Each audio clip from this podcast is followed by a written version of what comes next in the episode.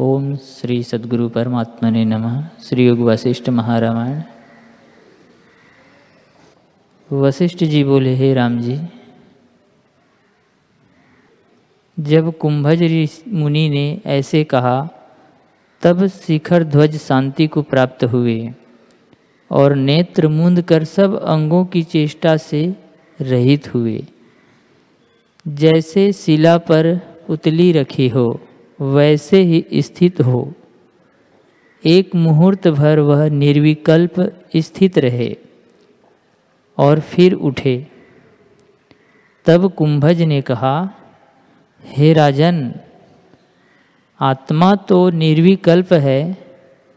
उस निर्विकल्प शिला में तुमने शयन किया है और ये जानने योग्य को तुमने जाना है। अब तुम्हारा अज्ञान नष्ट हुआ। अथवा नहीं, और तुम शांति को प्राप्त हुए या नहीं, सो कहो। राजा बोले, हे भगवान, तुम्हारी कृपा से मुझे उत्तम पद को प्राप्त किया है। तुम्हारी कृपा ने मुझे उत्तम पद को प्राप्त किया है। हे भगवान, तत्ववेताओं के संग से जैसा अमृत मिलता है, वैसा क्षीर समुद्र से भी नहीं मिलता।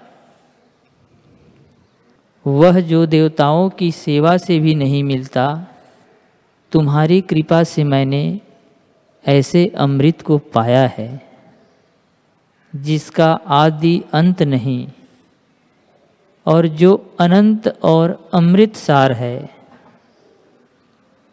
अब मेरे सब दुख नष्ट हो गए हैं और मैं जगा हूँ। अब मैंने अपने आप को जाना है कि मैं आत्मा हूँ। मेरे साथ चित्त कोई नहीं और मैं केवल अपने आप में स्थित हूँ।